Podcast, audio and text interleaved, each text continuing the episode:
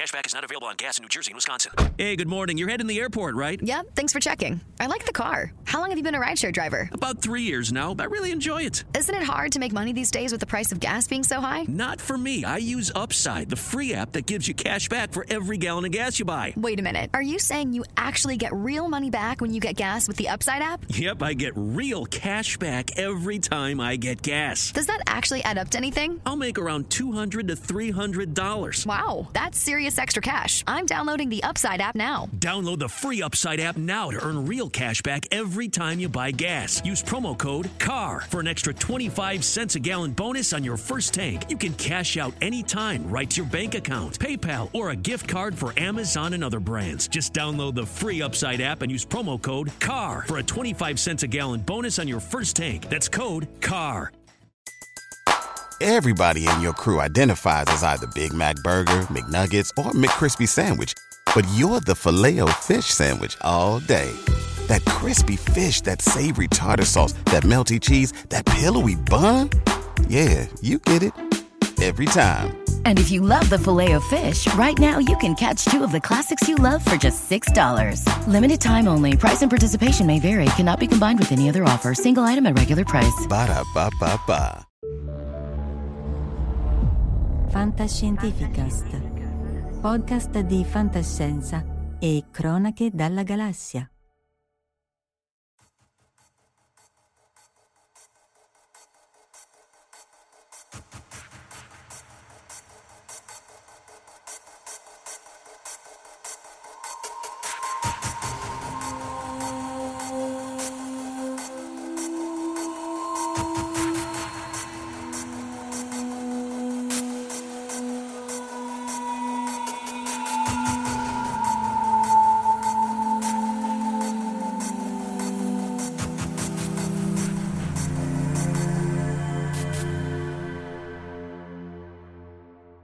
Eccoci live anche questa sera, live 167 ragazzi, grazie di essere qui con noi, salutiamo Giugiu Giarlo, Marco Taddia che ha finito la sua live di un'ora fa eh, appunto sul suo canale, Emilio De Salvo che è tornato dal cinema che ha visto Comandante, e Verusca ovviamente, Alberto Oliva, Cor- Corrado P e ovviamente Riccardo Masini che è Ciao a tutti. con noi espertissimo, espertissimo di Wargame, eh, allora ha scritto vari libri che vi dovete leggere tutti, il gioco di Arianna, eh, appunto sulla parte della politica e dell'economia, eh, le battaglie, la, con, con la parte appunto sulle battaglie storiche, proprio perché poi vedremo il link importantissimo che c'è tra i Wargame e la storia, che se ve la volete studiare ehm, giocatevela, e soprattutto le guerre di carta 2.0, perché appunto eh, è la riedizione delle guerre di carta che mi faceva vedere, che ora vi farà vedere, eh, Sì, sì. del, del 70 ricordo male, e però aggiornato. Saluto anche eh, Luca Capanda, Davide Gigi, Stefano Tanci, Matteo Panza e oramai eh, mi taccio perché lascio la parola a Riccardo che eh, ci racconterà tutto, ma proprio tutto su Wargame. Allora, eccoci qua, buonasera a tutti. Intanto mi fa piacere, mi fa piacere essere qui. Eh, Marco mi ha presentato.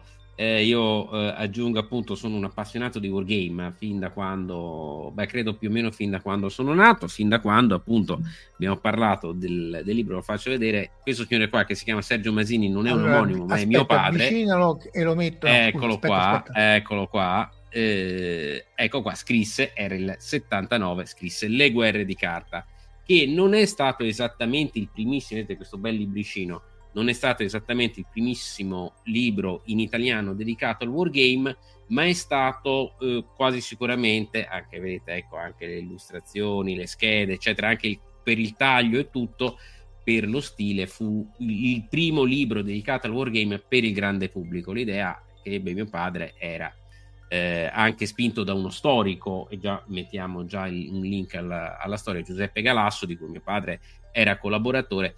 L'idea fu proprio quella di, di creare questo agile fascicoletto, che proprio non tascabile, per far vedere a tutti questa novità che si affacciava in quel momento in Italia, siamo alla fine degli anni 70, che è il wargame, o meglio il gioco di simulazione storica.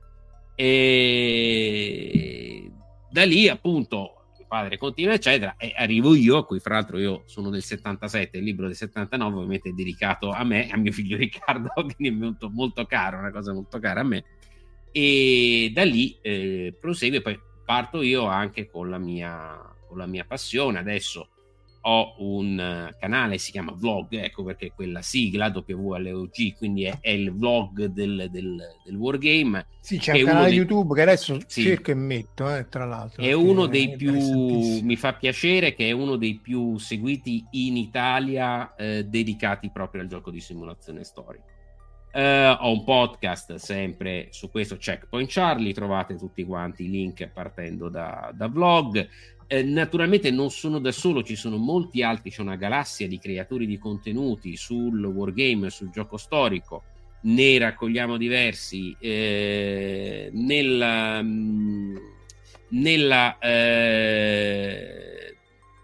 aspetta un attimo che rimetto a posto la presentazione che si è sì, ecco. intanto faccio vedere il ecco il, sì, se fai il, vedere il, ecco, il ecco, di Facebook, eccolo qua Ecco, e poi ecco qui appunto sono anche l'admin, uno dei creatori, il coordinamento di questo gruppo che si chiama Facebook, eh, se volete è tranquillamente a iscrizione libera, Ludo Storia, giocare con la storia, noi facciamo appunto eventi, eh, incontri, stiamo lavorando anche con delle scuole eh, per la, la parte didattica, appunto tutti dedicati al gioco di simulazione storica. La fascetta Io... che c'hai al braccio esatto, la fascetta col braccio è la, nostra, è, è la, nostra, uniforme perché io sono anche appassionato di film di guerra del, degli anni 60 e ho pensato a Parigi brucia quando si mettono le fascette e ho fatto questa piccola resipiscenza. No però l'idea è questa cioè la nostra idea è che eh, ci sono tante associazioni eh, e tutto quanto noi non siamo un gruppo che vogliamo metterci un, eh, una uniforme una maglietta una cosa eccetera ognuno di noi viene come, come vuole e appunto porta le sue esperienze, porta la sua individualità e appunto abbiamo queste fascette che ci mettiamo durante gli eventi un po' per riconoscere, anche un po' per divertirci. Però diciamo, questo è un po' appunto il simbolo con cui ci riconosciamo. Io comincerei appunto con la presentazione, con le, tue slide. Allora, con le mie slide per far capire un Marco po' di che cosa stiamo parlando. Cuni e Stefano Tanci e ti metto le slide. Qua. Eccolo qua, perfetto, perfetto. Allora, eh, cominciamo. Ecco, questo è un po' la, eh, appunto le varie cose che faccio, appunto mh, anche su riviste, articoli online, eventi, eventi pubblici, Ludo Storia e poi c'è anche BG Storico che è la parte di Modena Play. Chi conosce Modena Play, grande convention del gioco, c'è una parte apposita del Wargame. Eh, io e comunque come Ludo Storia partecipiamo, non lo organizziamo noi con gli organizzatori siamo tra i partecipanti di questa area che è dedicata a tutto il gioco di simulazione storica. In più scrivo articoli per Io Gioco, che rivista che trovate in, eh, in edicola e eh, appunto faccio anche video per il canale di Io Gioco, si chiamano Grandi Manovre, sono dei video in cui noi prendiamo un grande evento storico e lo, lo esaminiamo eh, e poi dopo andiamo appunto anche a parlare dei giochi che sono dedicati. In più ho anche eh, la, il piacere di scrivere per delle riviste internazionali come una è quella di riferimento CTI, eh, CTI Magazine. Vedete, scusami, anche questo simbolo Shipionet è un server Discord, chi può essere interessato, eh, a cui ci si può iscrivere e si ricevono notifiche da vari creatori di contenuti sul gioco di simulazione storico in italiano. Quindi questa è una specie di, di Netflix del, del wargame eh, in italiano. E poi appunto Marco ha, ha ricordato i libri che ho scritto e, e tra questi io poi tengo anche molto, sono anche sempre con mio padre, membro della Società Italiana di Storia Militare, che ovviamente non mi limito al gioco, ma sono anche uno studioso e anche uno scrittore di testi di storia, eh, di storia eh, militare e eh, appunto eh, porta avanti sia le ricerche sulla storia militare che le ricerche sul gioco di simulazione. Che poi vanno molto di pari passo, cioè vanno assolutamente di pari passo. Se, se sì, guarda, vanno, vanno, assolutamente di pari passo. Uh, devo dire, questa è una cosa uh, molto particolare per l'Italia. Abbiamo una grande tradizione, prima citavo Galasso,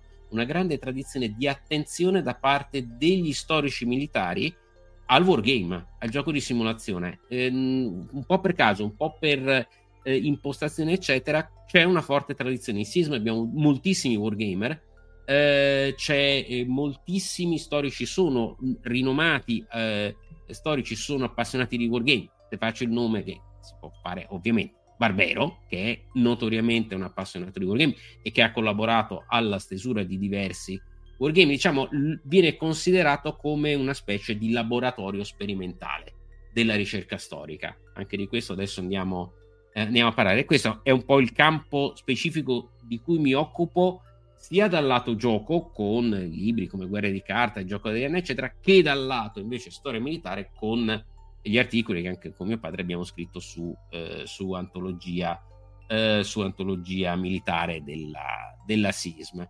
E però in tutto questo bella, bella accrocco, eh, che cos'è un wargame?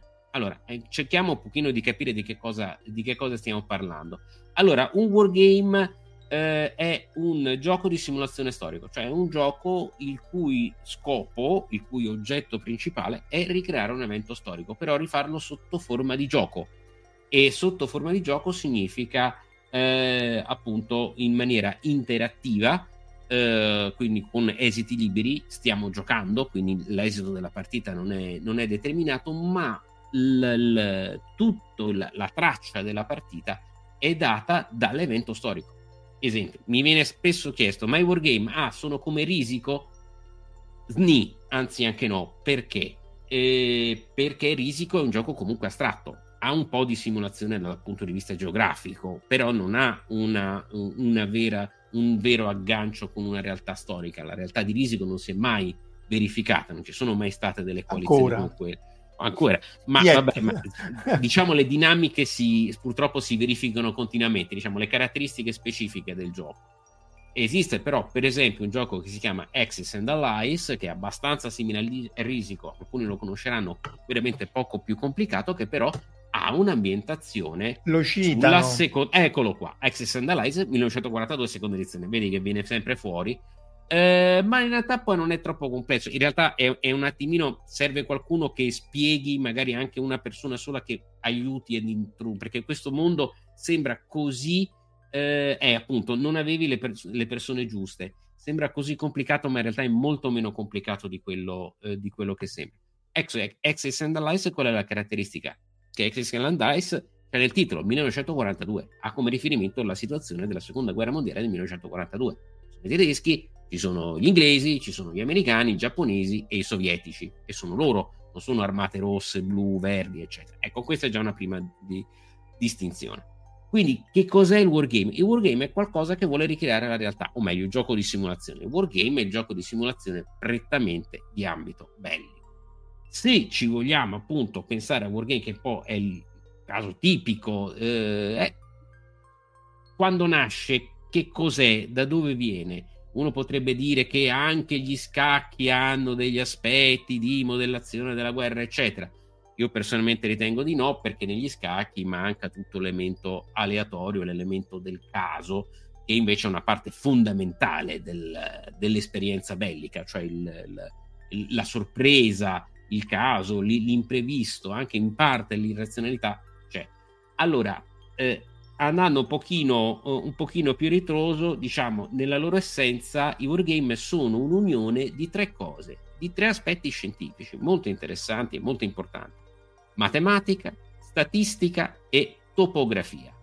E se rimettiamo, ti faccio vedere, ecco appunto, eh, ecco qua, eh, vedete mappe e matematica e eh, appunto il, il ragionamento, ragionamento sulla matematica. Perché? Perché tutto si fonda sulla base di modelli probabilistici. Sono dei sistemi che ti dicono se io attacco con una unità di fanteria di milizia contro un'altra fanteria avrò il 30% di possibilità di prendere la posizione e il 70% di essere rimandato indietro. Ma se io quella stessa posizione la, la attacco con un'unità della guardia, allora le proporzioni mi si, mi si rovesciano. Questo detto molto semplicemente. Questo per la matematica e la statistica messe insieme perché la topografia, perché ovviamente ho i terreni e quindi dico, certo, assaltare una posizione in collina è molto, è molto più complicato che assaltare una posizione in pianura. E se poco poco devo passare un fiume, buonanotte, sto messo Apri ancora peggio. E quindi avrò dei modificatori che mi vanno un po' a complicare la vita. E poi alla fine di tutto questo ho una simpatica minima equazione, ma stiamo parlando di robina 2 più 2, una roba del genere. Tiro un dado sulla base dei modificatori che ho su di una tabella e, vedo, e, e vado a vedere e il risultato del dado mi dirà ovviamente che cosa è successo.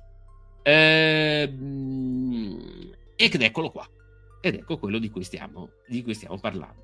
Questo è un wargame classico, questo è un wargame su, su Waterloo, Eh, di nuovo, sembra una roba di una complessità estrema, non lo è assolutamente. Questo è uno, anche uno dei più semplici, si gioca in un paio d'ore. Si chiama, questa serie si chiama Napoleonic 20 perché in tutto ci sono, vedete, queste sono tutte le pedine che ci sono, meno pedine degli scacchi, sono tutte le pedine che avrete eh, da, da muovervi, muovere nel gioco. Sono tre, quindi abbiamo detto matematica, statistica, topografia, sono tre gli elementi essenziali del gioco.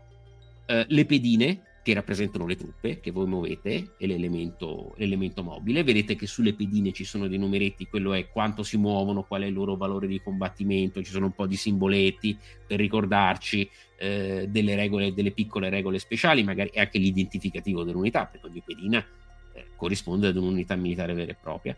E poi abbiamo la statistica, la, eh, la tabella, eccola qua, vedete la Combat Results Table, si fa, per esempio in questo gioco molto semplicemente si fa eh, la, la, il valore dell'attaccante meno il valore del difensore, prendiamo un differenziale, quel differenziale ci dà una, una colonna, ok, su cui noi tireremo un dado, vedete die roll, eccolo qua, il dado, e poi incrociando i vari valori con vari modificatori dati, come vi dicevo, dal terreno, da mille altre variabili, avremo una sigla che ci dice che è DV Defender Withdraw, cioè una ritirata del difensore. N, non è successo niente.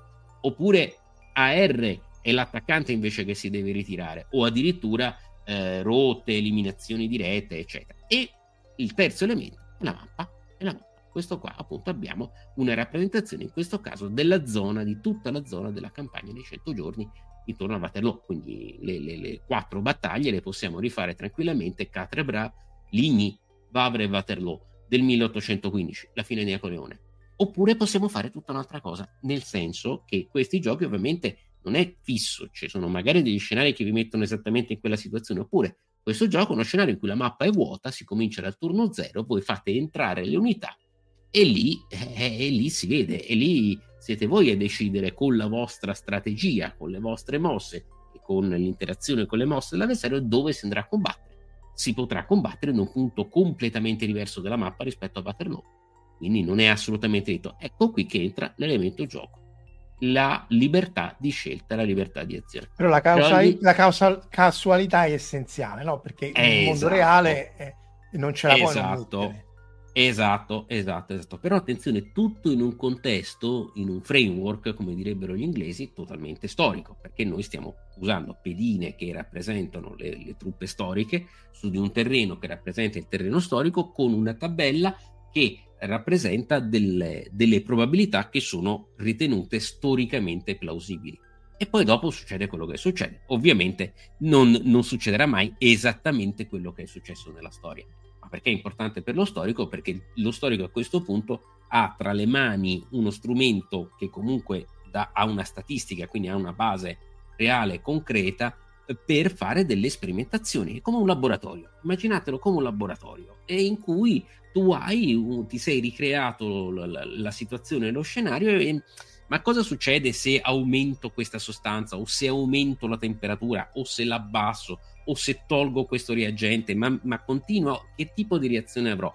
È la stessa identica cosa. Perché di questo... solito no, si dice la storia non si fa con i sé, però qui è esattamente ecco, il contrario. È il contrario, e questi sono, entriamo nell'ambito, che è quello mio specifico di ricerca, che è della cosiddetta storia controfattuale. Cos'è la storia controfattuale? È la storia studiata con i sé e con i ma, però in maniera scientifica, non così uh, all'inzecca è utilizzare una, cioè fare ricerca sulle dinamiche storiche che questi giochi fanno venire fuori in maniera molto semplice. Questo gioco ha tipo sei pagine di regole, ma si gioca praticamente poco più complicato anche questo del, del risico.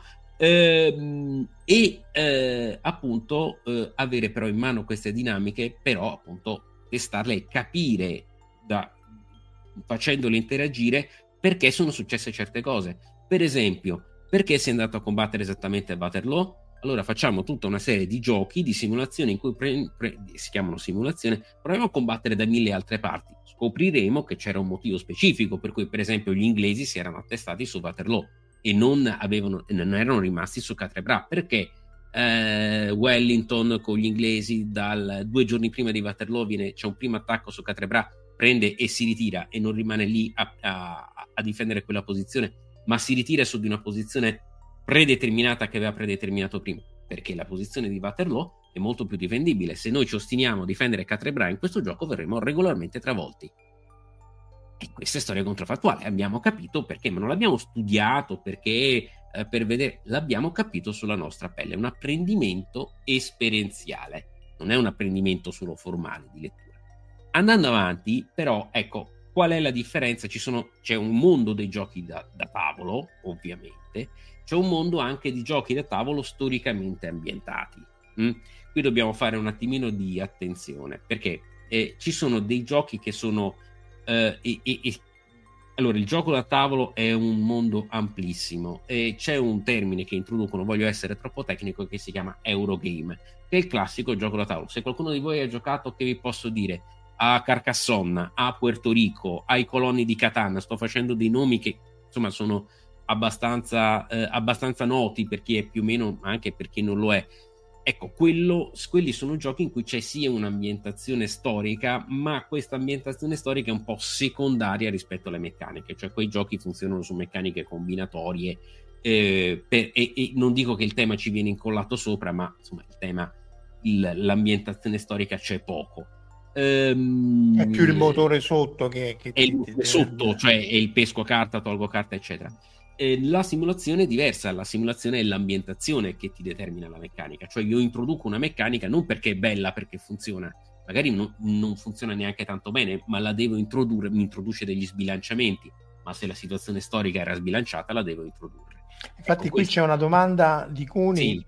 Quanto conta lo stato zero in questa tipologia di gioco? Per stato zero intende appunto il setting di partenza. Immagino ah, allora, dipenda molto setting... da Dipende, allora io dico sempre, ho fatto anche se vai a vedere dei video sul mio canale, ce n'è uno in cui parlo delle wargame come sandbox, ok? Utilizzo questo termine. Perché? Perché lo stato zero ti è dato dal setup iniziale, ogni gioco ha un setup iniziale, ti dice piazza le pedine qui, qui, qui, qui, qui in queste caselle qua. E quello è più o meno quello che l'autore ritiene essere lo schieramento iniziale di una battaglia, di un conflitto, eccetera. Però, però, nessuno ti vieta liberamente di cambiarlo. Cioè, se tu leggi un libro mh, mm, di storia e ti dice no, non si erano schierati così, ma si erano schierati cos'ha, tranquillamente tu metti le pedine diverse, cioè te lo cambi tu il, il stato zero. Prima cosa. Seconda cosa, molti autori lo sanno e vi dicono se avete letto questo libro, questo autore, saprete che questo autore dice che le cose non stavano così, allora usate questo setup alternativo. Cominciamo a moltiplicarli questi stati zero e ci sono addirittura molto spesso dei giochi in cui vi dicono non c'è uno stato zero, le pedine entrano nella mappa oppure lo schiera, la schierate liberamente come volete voi, magari di nascosto rispetto all'avversario e quindi ti fai tu il tuo stato zero. Quindi lo stato zero è, determinante, ovviamente è fondamentale, come in qualsiasi battaglia, lo schieramento iniziale lo sappiamo tutti, è, è, cioè si comincia prima, prima, ancora della battaglia, senza citare Sun Tzu che la battaglia la devi vincere prima ancora di combatterla, possibilmente senza combatterla ma eh, lo stato zero, gli stati zero, li decidete voi. Che il giocatore in questo tipo di giochi è completamente libero. Beh, diciamo di... che quando sei un po' esperto, eh, perché parti che segui ma le regole. Puoi anche, ma puoi anche provarlo, ma puoi anche eh. provarlo. Molto spesso, molti giocatori, anche esperti, per esempio, fanno degli schieramenti parziali giusto per imparare le regole, per impratichirsi, oppure per sperimentare, semplicemente liberamente. Vedi, questa è una cosa fondamentale rispetto ai giochi per computer, eh, anche i wargame per computer. Il, il wargame per computer magari hanno algoritmi più complessi. O tutto quello che sto descrivendo in realtà è un algoritmo, cioè una sequenza di operazioni vuote, ovviamente, cui voi mettete i dati e lui vi dà degli, dei risultati. I, I, giochi per computer e i giochi di simulazione storica possono naturalmente gestire in automatico una quantità di variabili infinitamente superiore rispetto ai giochi analogici. Questi li chiamiamo giochi analogici carta e dado, insomma, giochi fisici. Uh, però qual è la differenza? È che questi giochi eh, a me basta un tratto di penna per cambiare un modificatore, non mi va il più uno, posso metterlo a meno uno, perché secondo me non è giusto che sia più uno, oppure non considerarlo, sono totalmente libero. In un gioco per computer posso avere delle opzioni, ma sono predeterminate dal, dal, dal creatore del gioco stesso. E mm, gli algoritmi saranno, come, come vengono definiti, degli algoritmi coperti, cioè, nascosti, ci sono molte io non, io non tra... scusate ti interrompo ci sono trasposizioni molte o quante trasposizioni fedeli del gioco da tavolo sì. sul computer perché spesso allora. si trovano per esempio io ti cito Starfield Battles che noi giocavamo con mio fratello sì. e lì è tutta un'altra cosa. No, lì, lì- la- eh, no, no, no, no, no, no. Però ci sono diverse ditte che magari producono questi giochi qui e eh, appunto vanno a eh, creare delle trasposizioni. dire- addirittura ti dice: Guarda, sto usando la regola tal dei tali, vai a vedere la pagina così di regolamento, eccetera. Ce ne sono e ce ne sono diversi. Ci sono anche dei sistemi per giocare da remoto che eh, ricreano quello- completamente la plancia? Esatto. N- però non applicano le regole, cioè non sono rules enforcing, ok? Cioè non hanno dei sistemi che ti dicono no, questo lo devi muovere solo tre caselle, non lo puoi muovere. Ah, quattro. devi tenere tu conto di quello che stai Tieni tu facendo. conto, quello è soltanto un supporto, diciamo, supporto Mm, informativo. mm. Però c'è tutto, il materiale, le tabelle, le cose, cioè è come avere la coppia fisica davanti. Soltanto Il problema no, virtuale. spesso è che uno sta a distanza, a parte il Covid, ma sta a distanza oppure eh, non c'ha un tavolo dove Esatto. mettere la roba, allora uno lo mette sul computer, salva e ci rivediamo la Ma settimana molto prossima. spesso anch'io quando provo magari dei giochi che mi arrivano mi va di provarli in solitario perché questi giochi si- non hanno- molto spesso non hanno informazione nascosta, quindi si possono giocare in solitario come uno gioca in solitario a scacchi e magari me lo gioco su computer perché ho gatti, moglie, eh. casa, eccetera Eh. e non mi va di tenere tutto quanto fuori. Allora ho la mia bella copia virtuale che è assolutamente identica e me la gioco. Poi è chiaro che giocare con mano è tutta un'altra storia. Però ecco, però attenzione perché ci sono molti giochi, c'è adesso un, eh, un, eh, fenomeno di ibridazione. I giochi ibridi sono gli Euro Wargame, cioè sono giochi che sono accessibili, belli. Questo U-Bot, per esempio, con una componentistica molto semplice, molto friendly, che però hanno un'ambientazione storica forte. Ci sono diversi titoli, Undaunted, eh, Wings of War, eh, Wings of Glory fatto da Andrea Angiolino. Cioè questi giochi sono delle ibridazioni, hanno diversi componenti, meccaniche tipicamente euro, ma hanno eh, una, eh, un- sono dei giochi di simulazione eh, veri e propri. Andando avanti, ecco qui, vedete qui altri due, eh, due esempi. Questi invece sono dei giochi di, eh, di simulazione vera e propria. Primo è Tank Duel, che è un gioco fatto con le carte, di- in cui con le carte noi siamo dentro un carro armato e quindi le carte di- di- e, e- le plance eh, ci dicono mi avanzo, trovo un terreno, mi posso fermare, eppure l'avversario però gioca no, però c'è il fango, ti vai ad impantanare. E poi ci sono posso sparare, non posso sparare, eccetera. Però un gioco completamente, totalmente simulativo, molto molto bello, che vi mette quindi avete un'informazione molto ridotta perché siete dentro un carro, quindi non vedete un granché di quello che vi che, che- che- che sta attorno. E quindi non avete questa volta non avete la, ma- la mappetta dall'alto, uh che bello, allora mi sposto qui, qui, no no, vedete un cavolo, vedete quello che c'è in quello spioncino lì e, e- e basta. E poi anche altri giochi più semplici, questa è una serie di libri gioco che si trovano su Amazon in solitario, che però comunque sono già una bella introduzione, però sono tutti simulativi con diversi gradi di difficoltà, diverse, diverse tipologie, alcuni si possono giocare da soli, altri, a- altri sono direttamente dei solitari, eccetera. Ehm, quindi ecco, eh, fra l'altro, altra cosa, noi parliamo di wargame, parliamo di simulazione, ma il wargame non è solo storico. Voi avete da un lato, ecco, come vedete, questo, questo si chiama Undaunted, questo gioco, questo sul Nord Africa, no? Vedete, col sergente, col plotone, con gli ingegneri, eccetera, che è appunto molto friendly, molto, ma molto bello, fatto anche molto bene storicamente. Questo è un gioco che mi ha fatto capire che anche le nostre scatolette di latta, quelli M13, con, l'unica breda piantata lì, se tu sei un gruppo di inglesi che di, di, di, di scorpione del deserto con una jeep e quattro tizi che devono far saltare un deposito italiano, anche un unico carro italiano che sta lì ti spara con la breda ti fa perché ti può fare veramente ti può fare veramente del male. E capisci per esempio che sì ok facevano schifo sti carri ma se te ne trovavi uno piantato a difesa di un avamposto italiano nel deserto erano cavoli a tirarlo giù solo con le mitragliette. E quindi insomma e infatti eh, questo gioco è, è particolare per questo.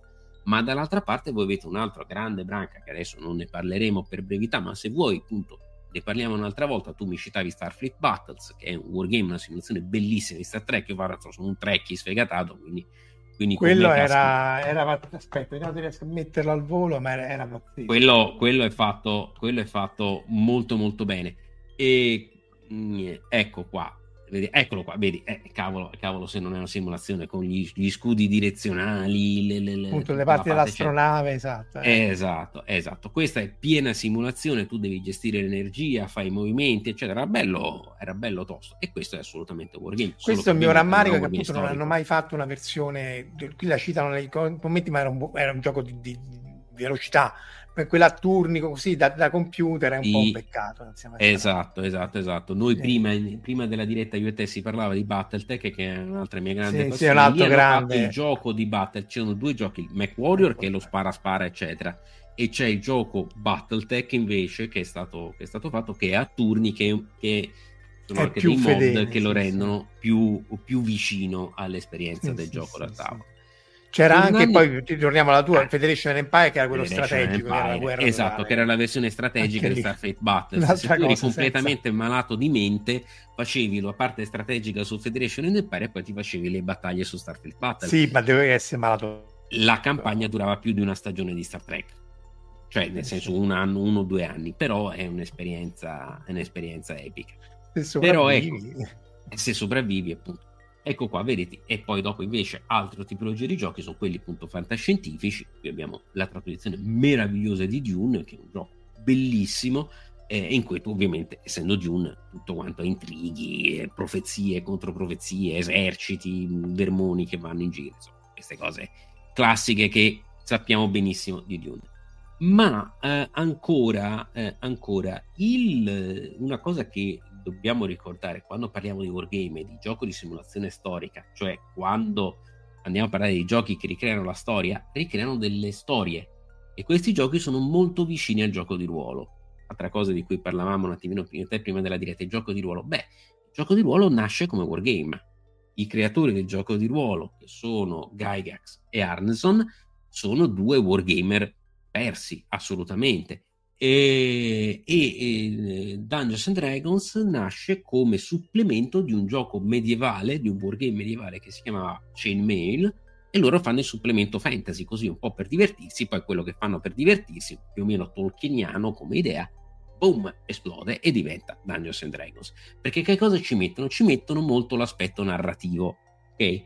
La differenza col gioco di ruolo rispetto al Wargame, se voi andate a vedere le regole, sono praticamente uguali perché è pieno di tabelle, tiri di dado, caratteristiche, eccetera. Quindi non c'è assolutamente ne- nessuna differenza. Ma che cosa c'è di diverso come focus?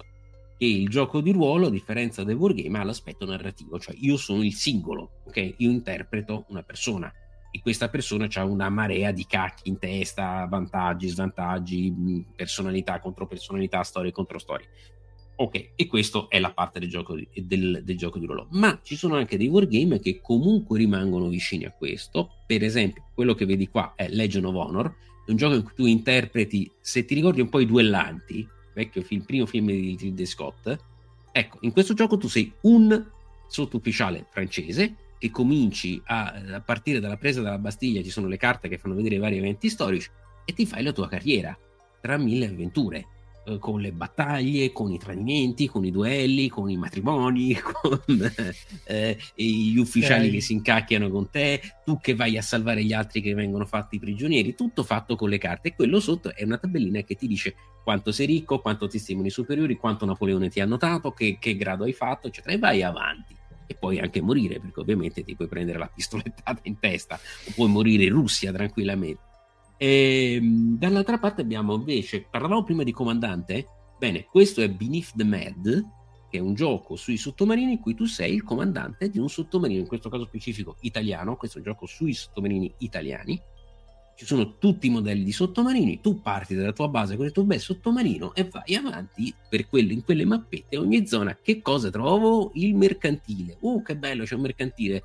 prepariamoci l'attacco. Come l'attacco, tiro una tabella. Oh, cacchio, aspetta, ci sono due, due cacciatorpedinieri inglesi che mi stanno puntando. Devo, devo, andarmene. Quindi quelli tirano le bombe di profondità. Insomma, tutte queste cose così e ti fai tutta, tutta, la, eh, tutta la guerra. E, ed è tutto basato sull'aspetto storico. Ed è un aspetto di gioco di ruolo veramente molto, molto importante. Però adesso do, avendo visto un po' che cos'è il, il, il wargame, senza stare troppo a vedere, perché poi è una tipologia enorme, inutile anche che vi dico questo funziona così, questo funziona così, perché ce ne sta, se andate su Board Game Geek, che è il sito di riferimento dei giochi da tavola, ne trovate di wargame a migliaia diversi, diversissimi tra di loro. Sì, perché Al- poi c'è stata una, una riesplosione, magari ci arriveremo alla parte Sì, sì, story. esatto. Esatto, diciamo la crisi, ma guarda, ci, ci arriviamo subito. E appunto la parte storica. Da dove partiamo con questa stramba idea di usare matematica, probabilità, mappe, eccetera, per ricreare nello specifico un evento militare? Poi l'evento più appariscente della storia. Poi ovviamente mano a mano si sono anche ampliati, quindi hanno a- aggiunto anche aspetti politici, economici, sociali, messo tutto quanto insieme, eccetera. Allora, io nei miei libri dico sempre che noi parti- partiamo da qualche millennio fa dal Chaturanga indiano, che è il gioco dei quattro indiano, che aveva tutte quante l'antenato degli scacchi, che poi diventa Shatranji, Shamate, gli scacchi, eccetera, che aveva anche i dadi, è citato del Mahabharata, tutte queste belle storie qua. Però ovviamente queste sono le radici più antiche. Ok. Le radici moderne, beh, le radici moderne cominciamo ad averle quando entriamo in un ambito di scienza che consideriamo, tra virgolette, moderna, ma, mol- ma molto presto, in realtà anche prima della formazione di quella che noi consideriamo convenzionalmente la scienza moderna, per esempio, c'è un signore che si chiama Raimondo Lullo, che è uno studioso medievale che scrive nel Medioevo e in Spagna scrive l'Ars Combinatoria, che è tutto un interessante trattato sulle combinazioni di diversi elementi e su tutte le loro interazioni, che è molto simile. Ma senza anche senza esagerare, andiamo a questo signore qua. Questo signore si chiama Gottfried Wilhelm von Leibniz, amici matematici, voi lo conoscete molto meglio di me. Io ripeto, ho fatto il classico, Sì, dico sempre, quindi non sono esattamente nella mia- nel, nel mio territorio, però insomma mi, mi muovo come, come rispettoso ospite. Bene, Beh, questo signore c'è, qui, c'è tanta tanta matematica e statistica, come dici giustamente tu. esatto, e Leibniz quindi- poi con tutte le litigate con Newton, miti, cioè Esatto. il, tro- il trollaggio 1.0. proprio. Allora, in una di queste che però non, non stava parlando con Newton, quindi non trovava nessuno, ma un altro amico che non, non si è mai saputo bene il nome, in una lettera scrive a questo amico, caro amico, sai, l'altro giorno mi stava venendo in mente un pensiero un po' particolare, ma se uno prendesse delle mappe abbastanza accurate e delle statistiche abbastanza accurate e dei sistemi matematici abbastanza accurati, sarebbe possibile creare un gioco per i capitani e i generali in cui si potrebbero ricreare gli eventi bellici del passato o anche degli eventi ipotetici per meglio addestrarli all'arte della guerra. Buonanotte, cioè, questa roba è, sta- è venuta fuori, questa lettera, in una raccolta molto bella di, di saggi su Wargame che è Zones of Control, che è fatta dal, dal, dal MIT, che, che appunto edita dal MIT tutta una serie di, di esperti che si sono uniti. E poi Leibniz non ci ha mai fatto niente con questa roba, eh? cioè almeno non che noi si conosca, non è che ma- non abbiamo un trattato di Leibniz, su- non l'ha inventato lui il Wargame, però concettualmente vedete che ci stiamo avvicinando. Perché E comunque via. c'è da dire che tu da storico sai meglio di tutti noi che è fondamentale andarsi a studiare tutte le battaglie del passato perché se no eh, Esatto, ripeti gli errori esatto. se no non sai Esatto. dice Emilio che anche lui ha fatto il classico ma suo padre anzi suo padre ha fatto il classico ma al Politecnico di Torino gli insegnava a usare l'esplosivo che esami più esplosivi non è male che è più divertente di fare una versione di greco, su questo non, Sì. c'è- non ci sono dubbi, però dipende dalle versioni di greco, ce n'è alcune anche molto divertenti. Però a parte questo, eh, no, il discorso qual è? Ovviamente lui ne parla a livello concettuale, però non abbiamo ancora un'applicazione pratica. Però ci stiamo avvicinando, arriviamo alla fine del Settecento e sopra con il- i cosiddetti scacchi militari, quindi si cerca partendo dagli scacchi, magari si moltiplica il numero dei pezzi, si introduce il dado, si fanno cose strane, alcune caselle speciali, però non siamo ancora in un ambito proprio diretto di simulazione, sono ancora delle cose allegoriche, simboliche. Arriviamo a due signori che partendo anche dalle esperienze di altri, eccetera, ma quelli su cui mi voglio concentrare, perché poi in diversi ci arrivano per vie parallele, si chiamano von Reiswitz, padre e figlio, giuro non l'ho scritta io, non è che abbiamo preso esempi, anche perché il figlio poi dopo si è anche sparato, quindi francamente vorrei evitare tutto questo. rientra nella Eh, casistica dei matematici pazzi che abbiamo fatto con eh, Buchetti, esatto, esatto. male. Però von Reiswitz, padre e figlio, eh, creano un regolamento. Eccolo qua, Peishspiel 1824 von Reiswitz. Questa è una versione già successiva rispetto alla primissima, alla primissima versione. Che cosa stava succedendo? Siamo in Prussia ed è appena successa una cosa brutta per la Prussia. Battaglia di Jena-Auerstadt. È arrivato Napoleone e ha seccato di, di botte, di mazzate i prussiani che si credevano i più grandi militari del mondo dal tempo di Federico il Grande, ne hanno prese così tante che non hanno smesso di, di correre anche dopo Berlino. Quindi la corte prussiana è praticamente in esilio. E qui arrivano questi signori, von Reiswitz padre, e poi dopo sarà von Reiswitz figlio a, a, a, a continuare, a dire Beh, noi per, un po' per allietare anche le, queste giornate molto noiose per i giovani eredi al, al trono eh, prussiano, eh, cioè, abbiamo, abbiamo, fatto questo gioco che vi presentiamo, in cui è un gioco militare ed è più o meno questa roba qua. I ragazzini si divertono, si vengono fatti vari tipi di modelli, eccetera. Poi i generali prussiani dicono: mm, bello sto gioco, ma forse non è soltanto una roba per ragazzini.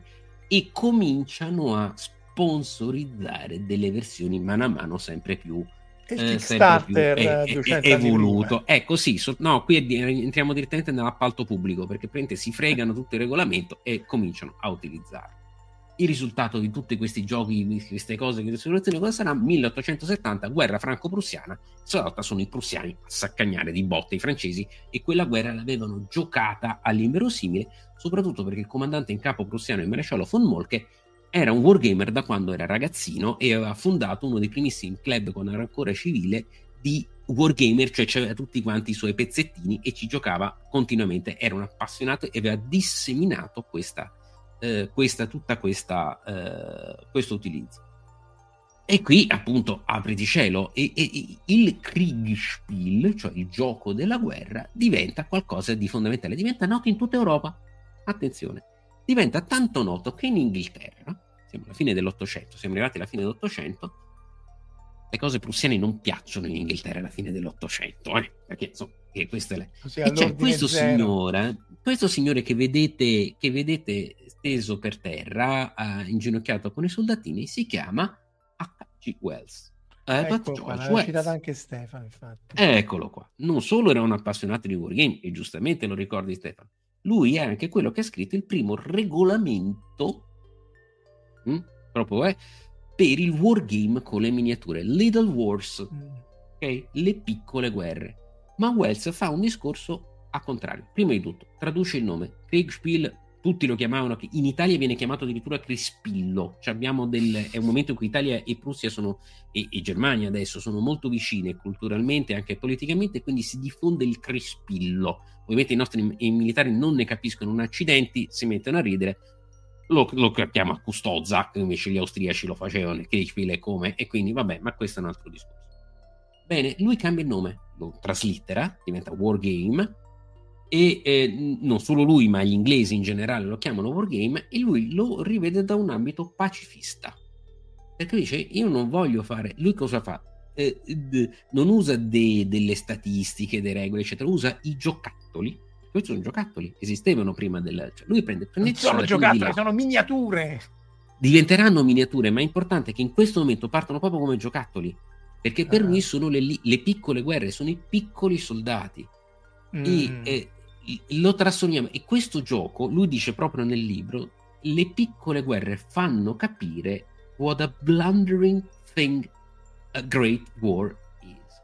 Ah, è come diceva Enrico Speranza quando faceva la puntata su Wargames, che esatto, non serve a niente, ed, ed, ed, esatto. Che cosa folle, blundering, proprio stupida e, e dissacrante, antieroica, totalmente irrazionale, è una grande guerra. Quindi giochiamo alle piccole guerre, ritrasformiamo questo in esercizio pacifista. Vedete che si, si crea questa, questa, dicotomia, il gioco come preparazione alla guerra o il gioco come eh, consapevolezza dell'orrore della, eh, della, guerra. Queste due cose continueranno, sono due poli che continuano a, a, dialogare tra di loro, anche alle volte anche a convivere anche delle stesse persone tranquillamente. Sono un sacco di militari che giocano a wargame e dicono preferisco giocare le mie azioni a wargame perché se io le gioco a wargame con i wargame, se faccio degli errori non muore nessuno. Eh, questo lo dirà Capri, eh, è una delle, del, del, delle, riflessioni più comuni nei wargame attuali, quella che viene utilizzata nel, nel, nell'Accademia americana, nell'Accademia Navale americana, che dice noi facciamo wargame perché in questa maniera wargaming saves lives, perché salva delle vite, sì, evitiamo degli errori. Se io sbaglio una manovra in un wargame non muore nessuno. Se io lo faccio, se io non mi sono preparato dal vivo, ma solo teoricamente faccio qualcosa, una cavolata sul campo invece muoiono a decine. Ehm, quindi vedete, c'è questa cosa. Siamo, allora, poi in mezzo arrivano che cosa? La Great War.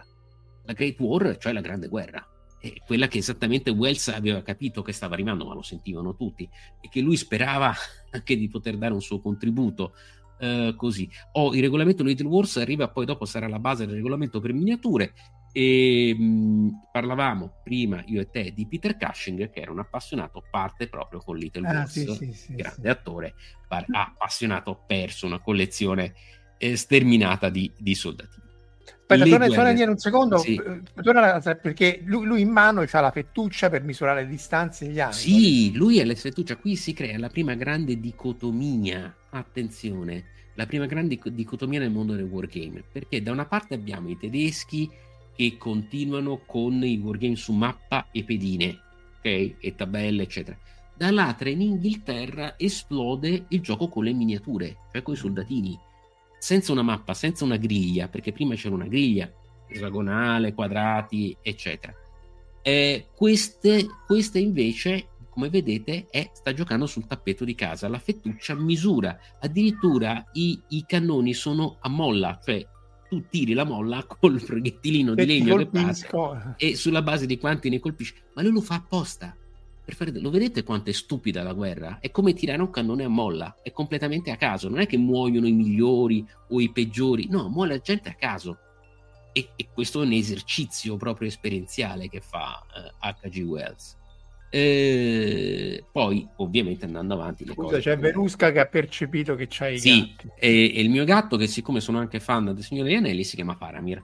Ogni ah, tanto chi, chi, segue i miei video lo sentirete spesso se vedete i miei video. Quindi lui è molto ma siccome è un gatto grigio ogni volta che io gioco ai giochi sulla guerra civile americana tende a, ad abbattere i nordisti che sono blu e a proteggere i soldatini grigi che sono i sudisti. Ah sì, quindi è un gatto di parte. Sì, è abbastanza un gatto confederato infatti. E andiamo avanti. Le guerre mondiali in cui il wargame viene utilizzato tantissimo a livello di... Eh, a livello appunto di pianificazione. Ci sono storie su storie, i wargame fatti dai tedeschi prima della Normandia, quello fatto dai giapponesi prima di Midway, eh, tutte queste belle robe qui. Qui dicono che i giapponesi baravano perché non gli andavano bene dove sta. Sì, eh, esatto, c'è la storia di Midway, questo l'abbiamo raccontato, l'ha raccontato Sergio Valzania, un grande storico, in una raccolta che io ho curato, in cui appunto lui ha, ri- ha rifatto tutta quella partita e anche come si è arrivato l'ammiraglio, l'ammiraglio Gaki, che fu quello che disse no vabbè ma qua non può essere, annulliamo questa cosa per gli appassionati quella scena si vede benissimo nel film, l'ultimo film su Midway,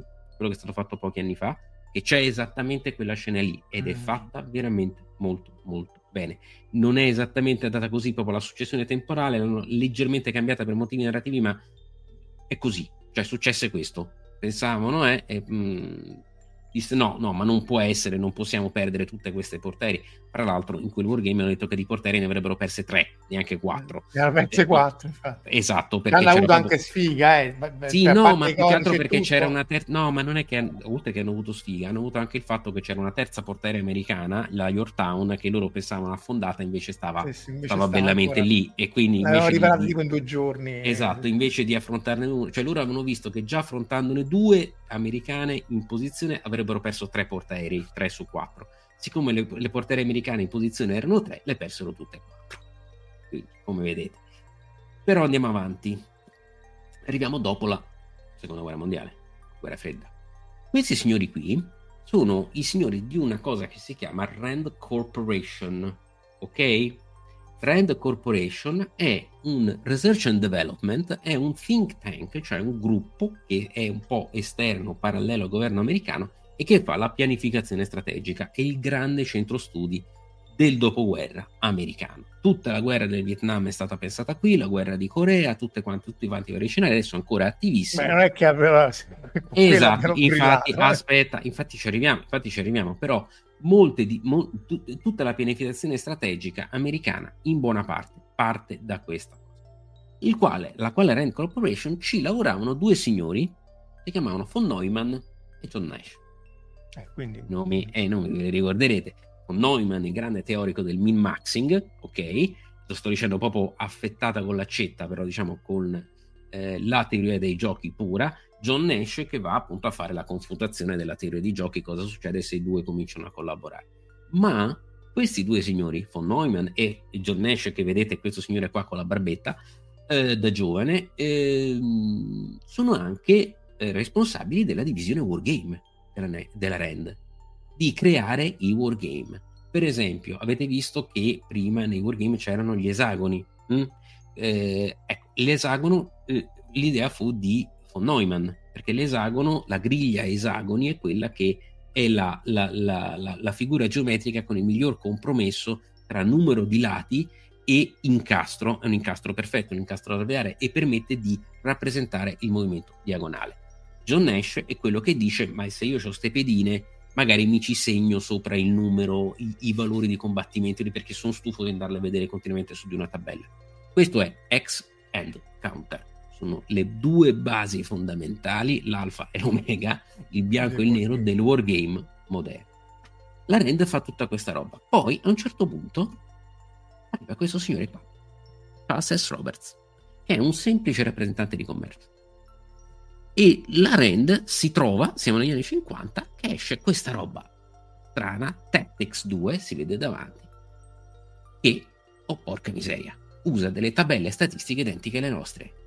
Guerra fredda, cosa fa la Rand? Manda la gente della scia dell'FBI a casa di, di, di Roberts e se lo porta alla Red Corporation. È tutta vera questa storia. E dicono, ma lei esattamente questa tabella, cioè noi ci abbiamo messo anni per arrivare a questa tabella, lei come l'ha fatta? Oh, io l'ho fatta in un paio di settimane perché ho fatto il militare e mi ricordavo al militare che la, la, la, il rapporto di forza ideale era di 3 a 1 e quindi ho, ho creato una tabella a partire da quello. sia, e ci ho fatto un gioco sì. e ci ho fatto un gioco sopra. Questi si mettono in mano nei capelli poi vedono che insomma il curriculum di questo tizio è assolutamente immacolato e, e, quindi insomma alla fine lo lasciano andare dopo avergli fatto fare un bel giretto insomma di quello che poteva vedere ovviamente Beh, anche tanti lui... anni dopo lo fecero a Kevin Siembieda ti ricordi che andarono es- a casa sua eh, esatto ecco la stessa cosa solo che in quel giro Roberts vide mmm, bella sta cosa degli esagoni io ho usato sempre i quadrati forse ci avete ragione gli esagoni sono meglio da allora tutte le cose della ditta che andrà a fondare la Avalon Hill la Avalon Hill si parla anche di Steve Jackson Ah, Steve storia, Jackson, no, mi sono sì, confuso sì. io, infatti. Sì, sì, sì, sì, una storia meravigliosa con Illuminati e tutto quanto. Il Charles Roberts fonda la Avalon Hill che diventerà una delle grandi ditte produttrici di wargame commerciale, civile, perché il wargame di nuovo esce dalle accademie, dai centri studi, da tutta questa roba, diventa un prodotto per tutti. Vedete quante scatole? Ora noi oggi siamo in, abituati a pensare a wargame come qualcosa di complicato per specialisti, eccetera. All'epoca quelle scatole te le beccavi a 12 anni se avevi avuto dei bei voti a scuola. Ti beccavi o il modellino o il, gio- o il gioco su Gettysburg tranquillamente e diventa un prodotto di massa negli Stati Uniti negli anni 50 e 60 un po' troppo di massa per certi versi perché alcuni imputano, almeno la prima generazione di giochi della Valonile, di essere un po' troppo semplicistici. Cioè esce il grande film il giorno più lungo, loro ti fanno il gioco il D-Day, ti dicono ah ci ha partecipato anche questo generale, però vedi che insomma le tabelle sono praticamente uguali a quelle di Gettysburg. Quindi qua dove sta la, la, la parte storica? La parte storica la metterà questo signore qua. James F. Dunnigan. Gli amici Jim Dunnigan eh, che eh, negli anni 60 scrive alla rivista della Valonil una bella lettera in cui dice ma io a me piacciono tanto i vostri giochi però secondo me do- dobbiamo un po' lavorare un po' di più sull'aspetto storico. E questi gli dicono beh se pensi di essere così bravo perché non te lo, non te lo fai tu un gioco? E io dice non ce n'è problema io ho già tre regolamenti ce l'ho già pronti e glieli rimanda.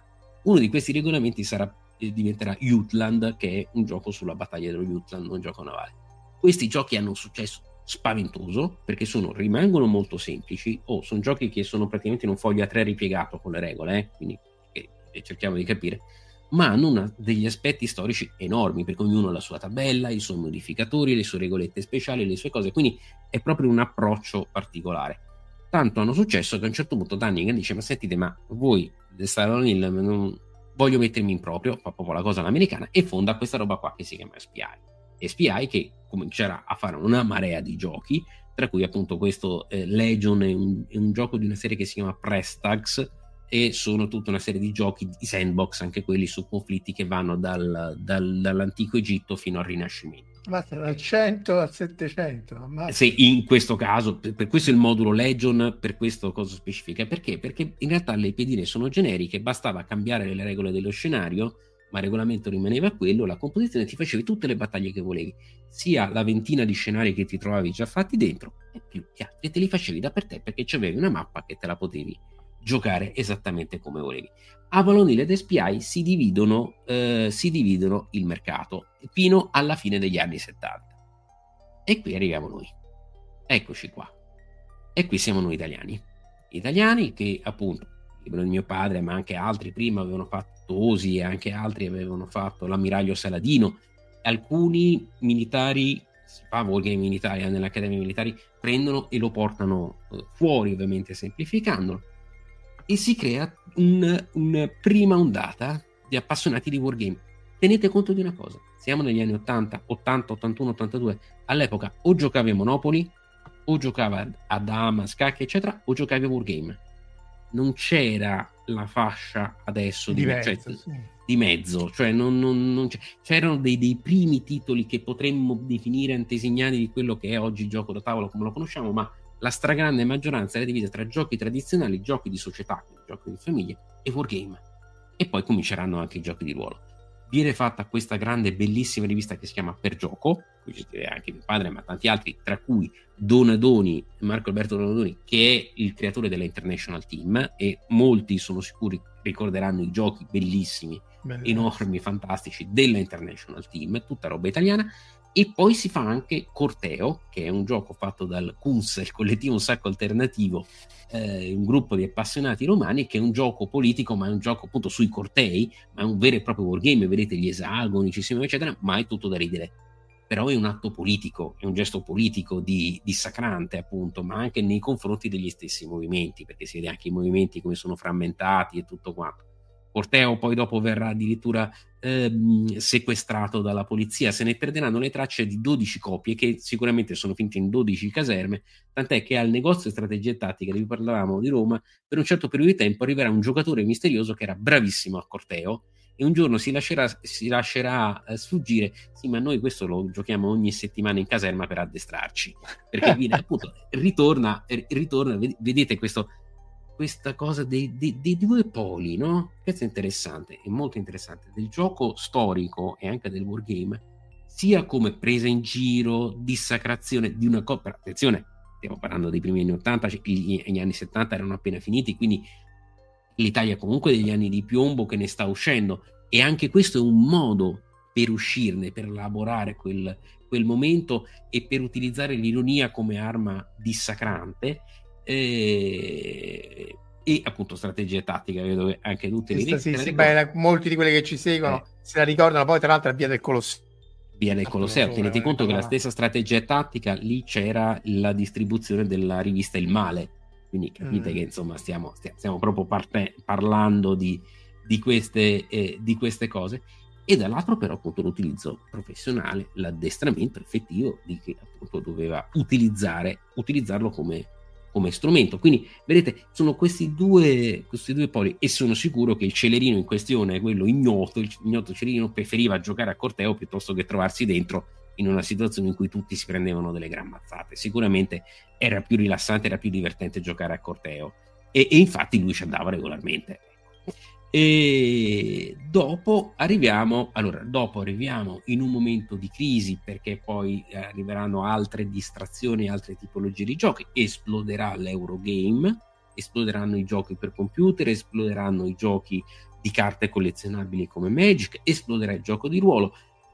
Di per sé queste cose non dovrebbero creare di per sé una vera e propria crisi, ma il mondo dei wargame tende, risponde a queste sollecitazioni un po' chiudendosi. Questa è una cosa che secondo me è un po' un problema, leggermente lo vediamo ancora oggi, cioè un discorso di chiudersi in una cosa sempre più specialisti. Nasce l'idea che il wargame è roba solo per specialisti.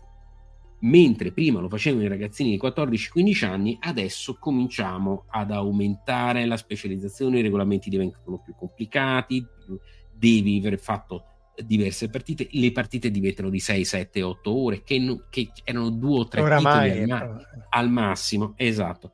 La stragrande maggioranza dei wargame negli anni 70 era roba appunto che durava due ore al massimo, te lo facevi in una serata, eh, in una serata e via, cioè era, era qui una durata... citano Okinawa, Kroll e Prumi, Kroll e Prumi. Esatto, esatto. E poi citano appunto l'International Team. eh, Settima Leggio, Settima Leggio, Settima Leggio, che è un gioco grandioso. Quindi, e fra l'altro, l'altra cosa, non c'era tanta distinzione tra gioco storico e gioco fantascientifico, cioè gli stessi autori, gli stessi giocatori giocavano l'una cosa e l'altra. L'SPI ti faceva l'ultimo gioco sul contrattacco di Mortain in Normandia, e assieme ti faceva Star Force eh, e, e cose varie, cioè faceva tranquillamente c'era questa commistione. Negli ultimi anni che cosa è successo? Il gioco da tavolo è esploso in, eh, in quanto tale e un po' di nuovo a scia, hm? un po' di nuovo a scia, il, il wargame si è un po' agganciato a questa roba e c'è una nuova attenzione al wargame. Quello che vedete a sinistra è Modena, l'area BG storico di cui vi ho, eh, vi ho parlato, con una marea di giochi prodotti adesso, con molti giocatori e mi fa piacere anche dirlo, molte giocatrici, eh, con dei giochi che sono, ci sono molti, sono ancora molto specialisti, eccetera, ma sono anche dei gio- altri giochi invece molto molto più semplici e molto più accessibili. Poi uno sceglie e gioca, io per esempio personalmente gioco un po' di tutto. Dall'altra parte sulla destra vedete, ecco, questi siamo noi di Ludo Storia con una manifestazione romana fatta da un amico che purtroppo ci ha lasciato pochi giorni fa, Falco Verna, che io voglio, mi fa piacere ricordarlo, in questo contesto, in questa manifestazione, eh, noi abbiamo portato questo gioco Onus, che è un gioco ibrido, come vedete, è un gioco di miniature senza le miniature, invece delle miniature si spostano sulla mappa le carte, quindi un gioco a bassa complessità, assolutamente eh, uh, bello e accessibile a tutti quanti, con tutte battaglie dell'antichità, che sia quelle storiche che te le puoi fare, un pochino come l'idea dei prestag precedenti, però fatto in maniera eh, in maniera eh, moderna e quindi assolutamente per tutti. Quindi noi stiamo assistendo ad una effettiva rinascita, ovviamente i numeri sono molto minori rispetto a quelli dell'età dell'oro, anche perché adesso c'è il grande fenomeno degli Eurogame, quindi ovviamente la stragrande maggioranza del, eh, del, dello spazio è preso, è preso da loro, però il wargame è vivo e vegeto e ci sono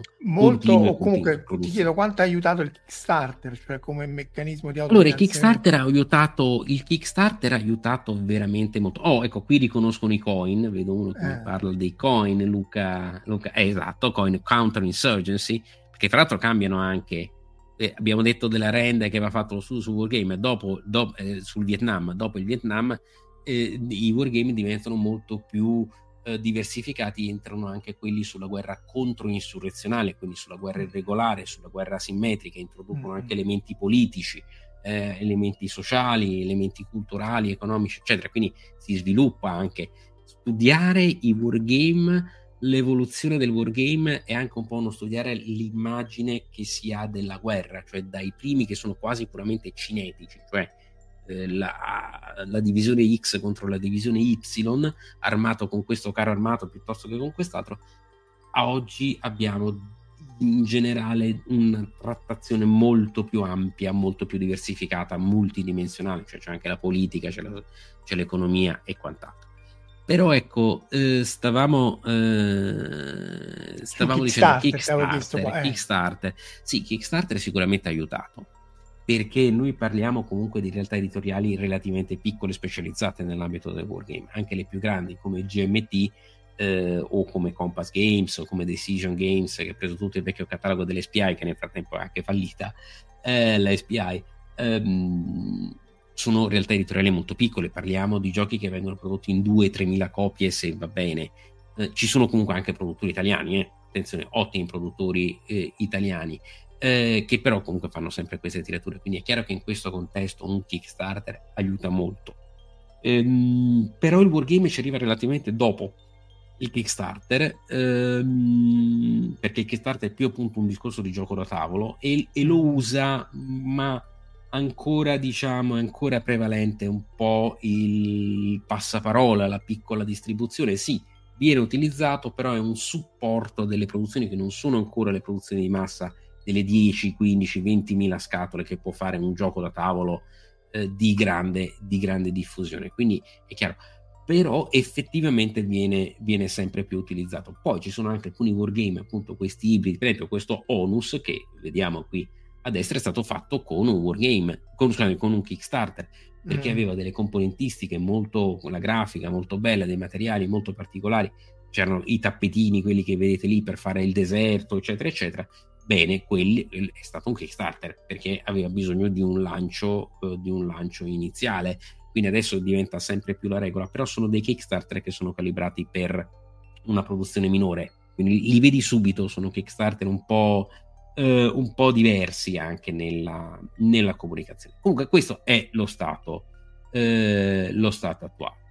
E, ehm, vorrei eh, oh Mark Miller e Frank Chadwick vedo libri in fantascienza. Frank Chadwick è un grandissimo autore di, di wargame eh? tutto questo. Ah, ah. uno, uno, dei, uno, dei, migliori uno dei più eh, uno dei più, eh, dei più quotati. Allora abbiamo visto un po' la storia il concetto eccetera. Eh, andando un po' più rapidamente quali sono le tipologie del wargame? Può essere un evento bellico e basta a, de- a sinistra vedete Zama, battaglia di Zama, classico, Scipione contro Annibale. Questo è proprio un classico, esagoni, pedine, tiri di dado, un paio di regole vicino, eccetera. A destra vedete un gioco politico, una simulazione puramente politica. Questa è la campagna elettorale del 1960, Kennedy contro Nixon. Spoiler, vinse Kennedy. Eh, e, e, però questo è tutto il gioco sulla campagna elettorale. Quindi, come vedete, ma ci sono anche altre tipologie, c'è il gioco economico, eh, la simulazione economica, ci sono le simulazioni ibride, abbiamo parlato di coin e quelli sono giochi a metà tra il militare e il politico. Ce n'è uno molto bello, Churchill, poi lo, lo, lo vedremo che sulla gestione degli alleati, quindi Churchill, Eisenhower e Stalin della seconda guerra mondiale, in cui l'aspetto militare è messo da parte, c'è più l'aspetto politico, diplomatico. Ammazzarsi tra loro. Assolutamente, però devono collaborare perché sennò vince il gioco eh sì, è, sì. fatta a modo perché se no, eh, se, eh, però conferenza dopo conferenza devono appunto ognuno tirare l'acqua letteralmente al suo mulino. Eh, eccolo qua, vedi? Eccolo qua. Eh, quindi letteralmente mettono su questa schema. Ah, i tre. Eh, es- esatto, esatto. Le, le varie issues, cioè le varie questioni, attacchiamo di qui, attacchiamo di là, questo paese diventa comunista, no, questo diventa capitalista, facciamo l'ONU, non facciamo l'ONU, e se le tirano da una parte all'altra con le carte che rappresentano i vari personaggi. Di lato, non inquadrata, c'è la mappa di tutto il mondo che sta ad aspettare che questi tre si mettano d'accordo che finalmente chiudano sta maledetta seconda guerra mondiale di conferenze e conferenze. Un gioco delizioso, veramente bellissimo e crudelissimo. A eh, destra c'è un gioco che molti secondo me riconosceranno che si chiama Twilight Struggle, che è un gioco appunto ibrido eh, sulle, eh, sulla gestione della guerra fredda. E quindi parti dalla, dalla, fine della seconda guerra mondiale e arrivi fino all'89 con tutti quanti gli eventi eccetera. Tu allegramenti che fai colpi di stato guerre cose, pure casini vari. Ogni carta rappresenta un evento in questo caso la decolonizzazione il contenimento la guerra indo-pakistan eccetera. E poi appunto e vai a fare gli scoring cioè vai a vedere nella singola regione chi ha più influenza quindi fai, fai i punti questo è un gioco particolare perché se qualcuno fa scoppiare la terza guerra mondiale perdono tutti praticamente, cioè perde chi l'ha fatta scoppiare ma in realtà perdono tutti. C'è anche il Defcon, eh, ricordiamo Wargames, mm. sì, c'è, c'è, il segnalino del Defcon eh, e c'è anche la carta Wargames, quindi è, è, è un, po', un, po', carino. Andando un po' eh, sul wargame stretto, eh, diciamo che ci sono anche scale. Qui vi faccio vedere un po' qualche esempio per far vedere la diversità. Questo è un universo, non è neanche un mondo andiamo dagli skirmish come questo che è Krajevok, che è eh, in questo caso la riedizione moderna Ghiscard e eh, eh, Ager Sanguinis, che sono i giochi sul Medioevo o sulla conquista normanna della Sicilia, sulle crociate, su altri eventi, in cui ogni pedina è un singolo uomo. Quindi uno, è uno skirmish proprio uno a uno, letteralmente. Tattico, cioè, cioè, avete l'umino con la freccia che tira sul cavaliere, che gli va dietro, eccetera, eccetera. Dall'altra parte avete il, questa è la scala skirmish di, di schermaglia, dall'altra parte avete la scala tattico barra grande tattico, che può essere il tattico, magari la seconda guerra mondiale, il soldato Ryan, eccetera, piccoli gruppi, oppure il grande tattico, in questo caso abbiamo l'intera battaglia di Waterloo. Ecco, fatto in questa maniera. Poi, altra scala, l'operazionale, quindi una singola operazione, in questo caso è gli inizi della campagna di Austerlitz, un attraversamento di uno dei vari, dei vari fiumi, e quindi siamo un po' a metà, quindi non è, è, una singola campagna militare, non è tutto il conflitto. Immaginate per esempio la Normandia, il barco in Normandia, quello sarebbe fare la Normandia, non è uno strategico, ma è un operazionale, perché è l'operazione Overlord. Lo strategico lo vediamo a destra, questo Battle for Germany, il gioco molto particolare sugli ultimi eh, mesi del, della Germania, in cui praticamente si gioca a parti incrociate, cioè uno tiene gli alleati a ovest e i tedeschi che stanno ad est, e l'altro giocatore tiene i sovietici e i tedeschi che stanno a ovest e ci si cerca di, di, di, di rallentarsi ah, quanto, ah. Quanto, quanto, più possibile con questo gioco eh, incrociato. Poi c'è anche la variante a tre o quattro giocatori in cui effettivamente i tedeschi vengono gestiti, ma non è tanto divertente rispetto a quella a due giocatori in cui tu stai lì a, a, a, tirarti. Ovviamente se volete c'è anche lo scenario in cui i sovietici e gli americani nel mezzo a un certo punto cominciano a menarsi anche con pezzi dei tedeschi. Beh, sì, c'è anche beh, no, una delle cose che dicevano è che le bombe eh per evitare che i sovietici gli prendessero schiribizzo di proseguire dopo Berlino sì. fino a Parigi. Eh, esatto, ma in realtà poi giocando questi giochi ti rendi conto che i sovietici sono, sono anche molto, messi molto meno bene di come ci hanno sempre voluto far credere ed avevano il terrore che fossero invece gli alleati e continuare ah, sì, ad andare sì, avanti sì. e prendersi tutta la Polonia, l'operazione Unthinkable, quella che è il punto di Churchill. E quindi insomma, queste, cose, queste cose così un po' interessanti. E, mm, e, queste sono un po' la parte. Poi ovviamente ci sono anche giochi diplomatici, relazionali, eccetera. Ok, questa è una tipologia, però abbiamo parlato di caso. E abbiamo parlato di statistica. Allora, una delle critiche che si fanno più spesso ai wargame è che tu fai tutto questo casino, poi tiri un dado ed è il dado a decidere che cosa succede. Come vedete qua è tutte queste cose Teutoburgo questi vanno avanti ma sono i dadi a decidere cosa succede eh, a parte che ci sono molti giochi come questo sulla destra che è Fighters of the Pacific che sono i giochi deterministici in cui non c'è il dado come gli Skype ah. in questo caso non utilizzano il dado quindi però le variabili sono così tante che ovviamente si introduce una specie di casualità interna e soprattutto questo gioco è molto bello perché è fatto in modo che qualsiasi mossa tu faccia con i tuoi aerei sicuramente esporrai, esporrai un pezzo del tuo schieramento, non puoi fare tutto quanto, quindi devi capire quale errore commettere, qualcosa non, qualcosa non lo vedrai e l'altro deve essere bravo a, a capire. Paci- guerra nel Pacifico sembra. Questa è guerra nel Pacifico, adesso come Kickstarter ce n'è uno. Mm. Fighters of Europe invece sulla guerra dal 1940 al 45 tutto in Europa, compresa tutta la battaglia in Inghilterra. Ma qual, il, ma qual, è il, discorso qui? Perché io parlo di statistica ponderata e eh, interpretazione storica?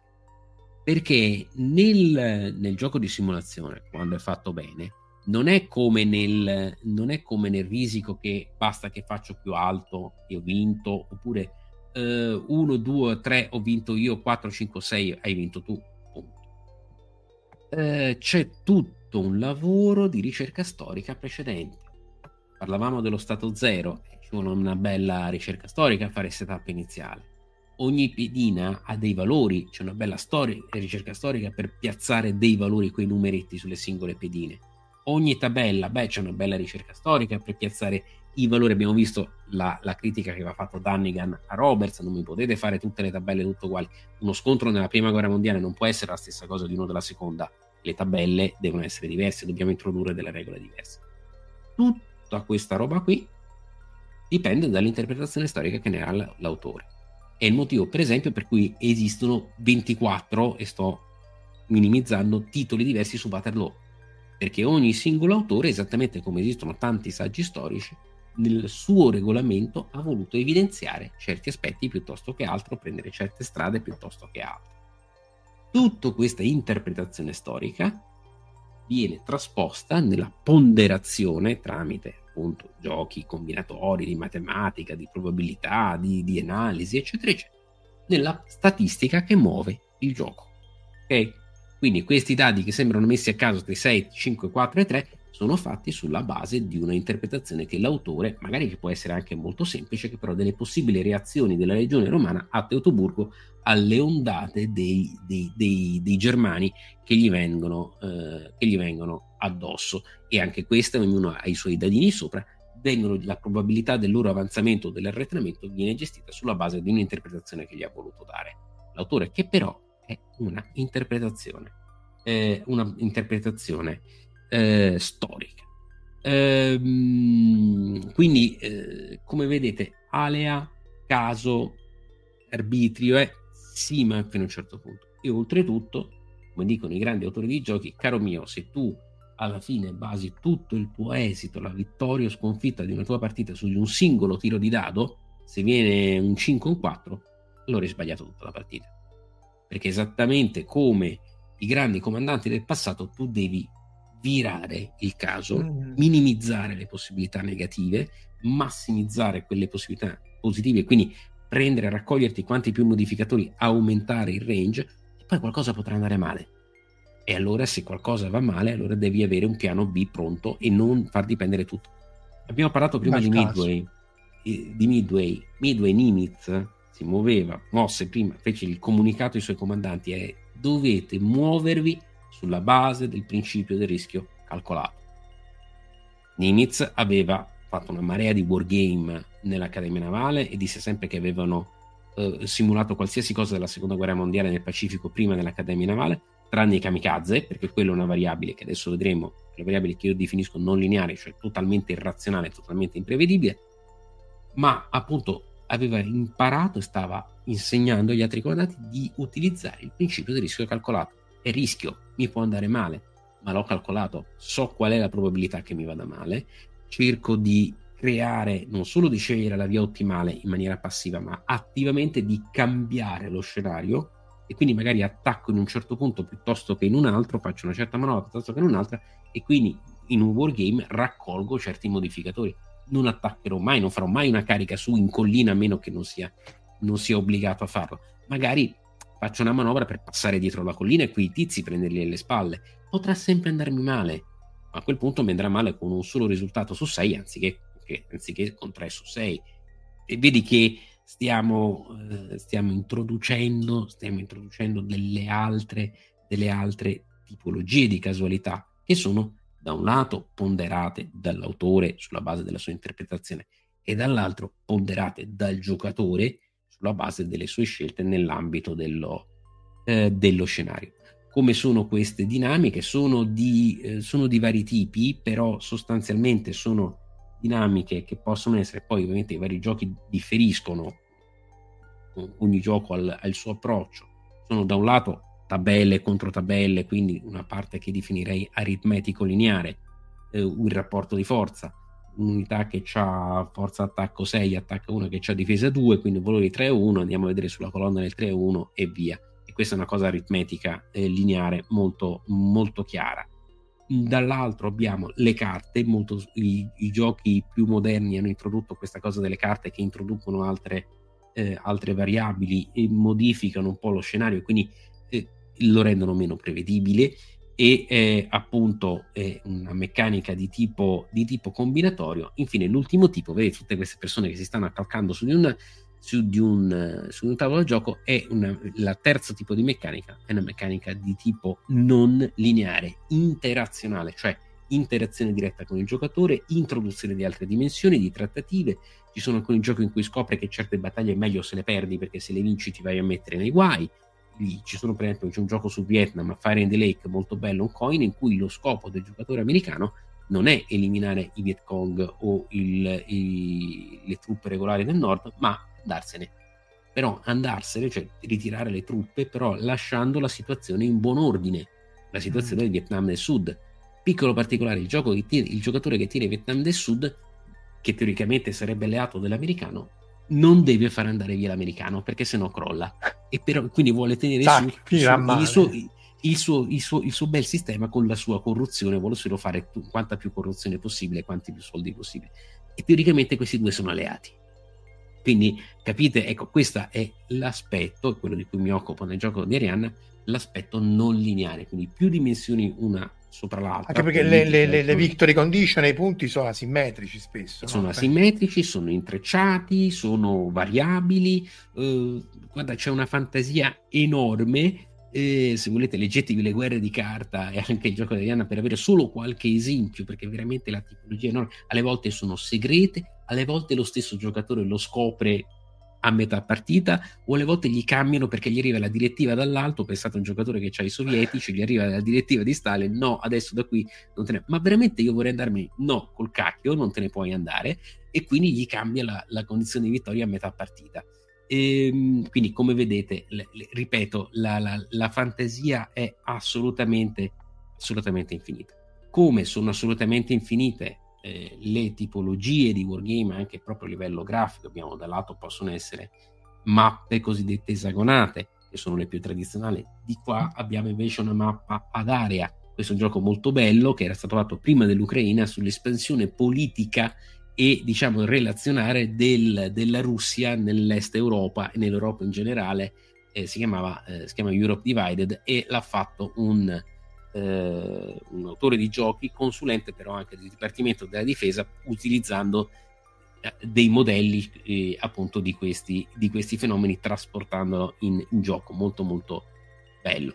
Oppure puoi anche non avere nessuna mappa, l'abbiamo detto, i giochi per miniature o i giochi ibridi che appunto non hanno, eh, non hanno griglie e insomma eh, ci sono tante cose. E ci sono ovviamente tanti aspetti. Per esempio questo è Inferno un gioco bellissimo sulla guerra tra Guelfi e Ghibellini in Toscana che ha eh, siccome una campagna medievale ha un fortissimo aspetto dedicato alla, eh, alla logistica. Eh, e quindi appunto qui abbiamo elementi non lineari vedete qui sono coin eh, abbiamo diverse tipologie di eventi che possono intervenire abbiamo giochi con nebbia di guerra in cui ci sono soltanto i blocchetti sul tavolo, ma non sappiamo che cosa c'è dietro quel blocchetto finché non andiamo a, eh, a combattere effettivamente contro un'unità.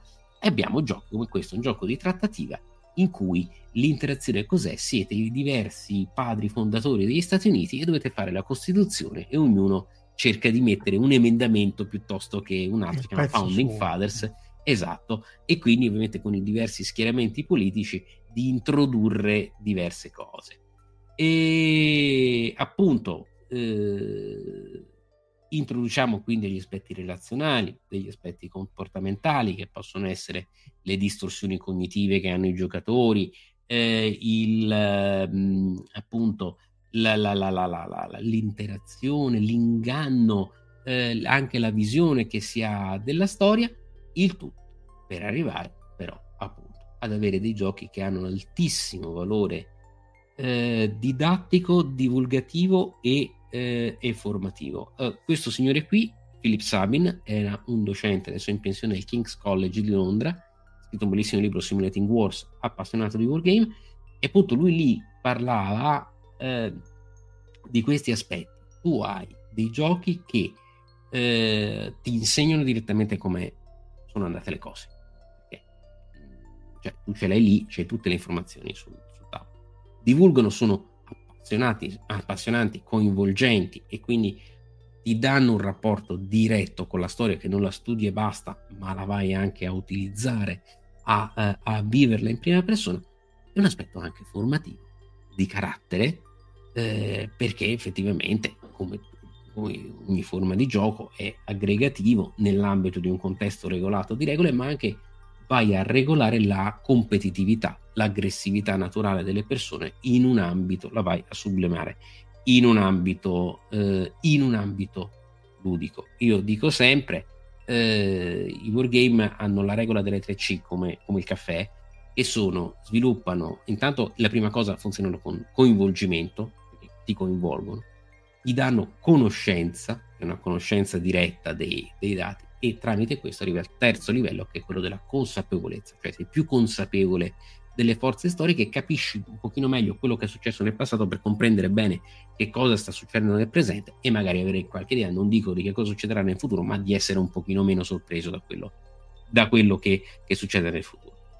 Ultimissima cosa, chiudo, chiudo qui, eh, sono stato un po' lungo ma c'è veramente... No, no, ma i tempi stai perfettamente nei tempi. C'è, c'è, c'è veramente tant- tantissimo ancora, no ma c'è ancora tantissimo, tantissimo da dire, ecco, eh, qualche consiglio pratico per chi voglia avvicinarsi a questo mondo che, ripeto, è molto, molto, molto più accessibile di quello che si crede, non, ci sono giochi molto complicati, per carità, siamo assolutamente d'accordo ma ci sono anche giochi molto più semplici veramente per tutti. Noi abbiamo fatto giocare tranquillamente anche bambini di 8-9 anni. L'ultimo torneo che abbiamo fatto di Andonte, degli scenari erano fatti dai figli di uno dei membri del nostro coordinamento di 12-14 anni perché avevano giocato così tanto, quel gioco gli era piaciuto così tanto che loro avevano molta più esperienza di noi sui singoli scenari. Ha detto sì, usate questo, questo e questo e vedrete che andrà benissimo. Infatti è andato benissimo, sempre, come sempre succede. Quindi come vedete c'è una grandissima diversità, ci sono giochi di tutti i livelli, di tutti i gusti, su tut- di tutte le tipologie, eh, più o meno militari, più o meno complessi, più o meno difficili. Come però, ecco, questo mondo può, in effetti è così vasto che può intimidire, sono assolutamente, eh, ne sono assolutamente consapevole, sarebbe stupido non, non ammetterlo, quindi come avvicinarsi? Ci sono diversi modi. Avete degli eventi pubblici, e se andate a vedere su Facebook e su altre cose, insomma, se, se, cercate un po', vedrete che ormai ci sono eventi di gioco e di wargame, di gioco storico praticamente ovunque, non dico a livello settimanale, ma quasi. Se siete di Roma o Milano, eccetera, e poi contattatemi perché appunto li organizziamo anche come Ludo Storia. E per essere informati di questo, perché è una cosa importante che dobbiamo dire che tutto questo ambito degli hobby, come qualsiasi cosa, come anche la fantascienza, ha avuto un enorme impatto dai media, dai social media, dalla comunicazione. Siamo usciti tutti dal nostro guscio. In realtà siamo nostri, sempre nei nostri gusci, ma i nostri gusci hanno cominciato a parlarsi l'uno con l'altro. E quindi avete come canali informativi, per esempio, Facebook gruppo nostro, ce ne sono anche tanti, tanti altri, sia in italiano che in inglese, in cui appunto avere informazione, accesso, contatti e quant'altro perché per trovare qualcuno che vi aiuti a introdurvi. E poi sotto eh, vedete anche appunto dove siamo adesso YouTube eh, e se andate a cercare Wargame vi troverete una sarabanda di, di, di, di specialisti creatori di contenuti io vi consiglio, se siete curiosi veramente, è in inglese, tenuto da una persona splendida che è Dan Pancaldi, un italo-canadese fantastico, eh, si chiama No Enemies Here, ve l'ho messo qui apposta perché in questo canale lui fa ogni settimana un bollettino dei vari canali che si occupano di Wargame. Che cosa ha fatto uscire Tizio, che cosa ha recensito, di che cosa ha parlato Caio, eccetera, eccetera e vi posso soltanto dire che le puntate che iniziano nei 10-20 minuti adesso sono tranquillamente di un'ora per farvi capire la quantità di roba che c'è ogni singola settimana di tutti i livelli, di tutte le tipologie, di tutte le, le, le cose, gli interessi, eccetera. Ehm, per questo abbiamo appunto fatto anche questa che eh, si chiama, questa piattaforma che si chiama Scipionet, questo canale Discord, trovate il link nei video che ho messo sul mio canale, che appunto è, è però dedicato sì, ai, ca- ai, canali, ai canali molti italiani. stanno già, ma stanno anche, li metterò anche questi nelle note del, del video. sì, è interessante e utile perché eh. Scipionet in particolare riunisce tutti i canali italiani, quindi proprio mm. assolutamente totalmente accessibili. Ci sono io e altri amici creatori di, di contenuti. Il mio consiglio finale, però, per chi volesse veramente cominciare a giocare con la storia, ricordandosi che stiamo giocando con la storia, quindi sì, è serio, scientifico, approfondito, ponderato, quant'altro, ma è un gioco e quindi è una cosa bella, è una cosa divertente, è una cosa che rilassa, quindi ha anche le sue semplificazioni, le sue varie cose, ma è veramente una cosa per stare insieme non è chiedersi ah, allora adesso qual è il gioco perfetto per cominciare, eccetera, perché ce ne sono una marea. Se fate questa domanda su di un gruppo, è la domanda che non deve essere fatta perché venite subissati da 40 titoli e dite oh mio dio, ma io che esattamente che cosa dovrei fare qui dentro? È usare lo slogan della vecchia Modena Play, quando era ancora Modcon, che mi piace tantissimo, lo ricordo sempre, dove vuoi andare oggi? Era lì, in quel caso era chi vuoi essere oggi noi lo giriamo dicendo in quale epoca vuoi andare quest'oggi? Vuoi ammazzare vuoi gente oggi? Che è, esatto, ma neanche, ma puoi anche no, vabbè, sempre politici, però anche, in realtà non ammazzi nessuno e questo è il bello della cosa. Eh. Io sono molto, molto alla Wells su questo. Da storico militare sono esatto. Io dico, io dico sempre che io studio da storico militare studio la guerra come un virologo studia i virus. Posso rimanere affascinato, ma l'obiettivo finale è far vedere A quanto è distruttiva, B quanto è blundering, di, molto meno intelligente di, di, di, situazioni concordate, di soluzioni concordate e C dare il mio piccolo contributo, non dico perché non succedono più, però che, che almeno la gente sappia quanto, cioè venga tolta questa patina di gloria che di per sé è abbastanza, eh, è, è abbastanza ipocrita perché succede veramente di tutto in guerra, però è bene saperlo, veder, vederlo e provarlo sulla propria pelle. E appunto la domanda che eh, vi dovete fare se volete cominciare a giocare con la storia ok voglio essere Napoleone?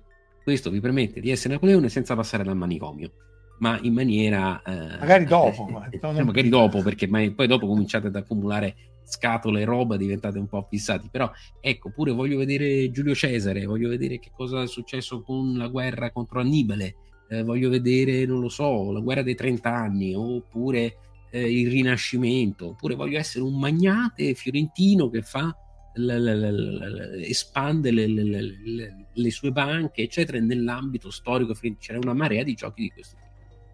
E, e quindi da questo punto di vista le possibilità sono, eh, sono veramente e assolutamente infinite. Questo, ecco il micio di qui sopra, il micio grigio. Ecco, e qui appunto vi lascio un po' di, di, di, di contatti che penso possano esservi eh, utili ed è sopra lui, per dirti, poi dopo comincia a viverle queste cose, perché poi c'è anche questo lato no, della vita quotidiana, della pratica.